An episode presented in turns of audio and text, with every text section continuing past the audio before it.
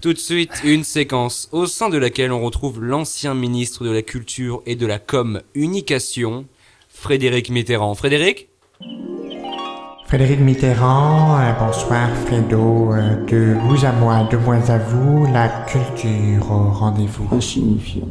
Je lis insignifiant. Oui, bonsoir euh, Frédéric euh, Mitterrand, euh, Fredo euh, sur euh, Piaf ce soir euh, pour euh, une chronique euh, cinéma, euh, voilà, après mon départ du ministère de, de la Culture donc, et une chronique cinéma que, que j'aimerais vous, vous proposer sur un, un film français sponsorisé par Oasis qui s'appelle Captain America.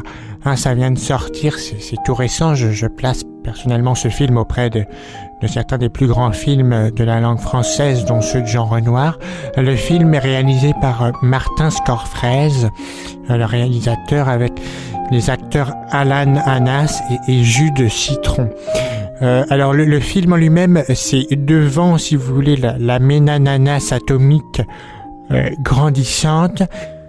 C'est la panique à Washington. Le, le président doit réagir et demande à son équipe de petits fruits de convoquer la pulpe de la pulpe, c'est-à-dire le, téméraire Alan Anas, hein, donc le, nom de l'acteur, inconnu je crois des Français mais que j'aimerais vous présenter, est toujours prêt à, tout fracassis, hein, cet acteur, pour sauver le monde, le plus costaud et, surtout le plus maladroit de, la bande, elle va devoir se bouger le, jus, enfilant tant bien que mal son costume de suppoir héros à l'ananas se transforme en le céléfruissime Captain America pour le plus grand bonheur euh, de tous.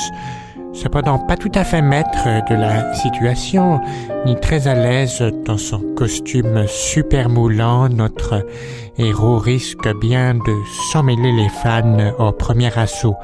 Alors, suppoir héros ou pas, à, à faire à fruivre.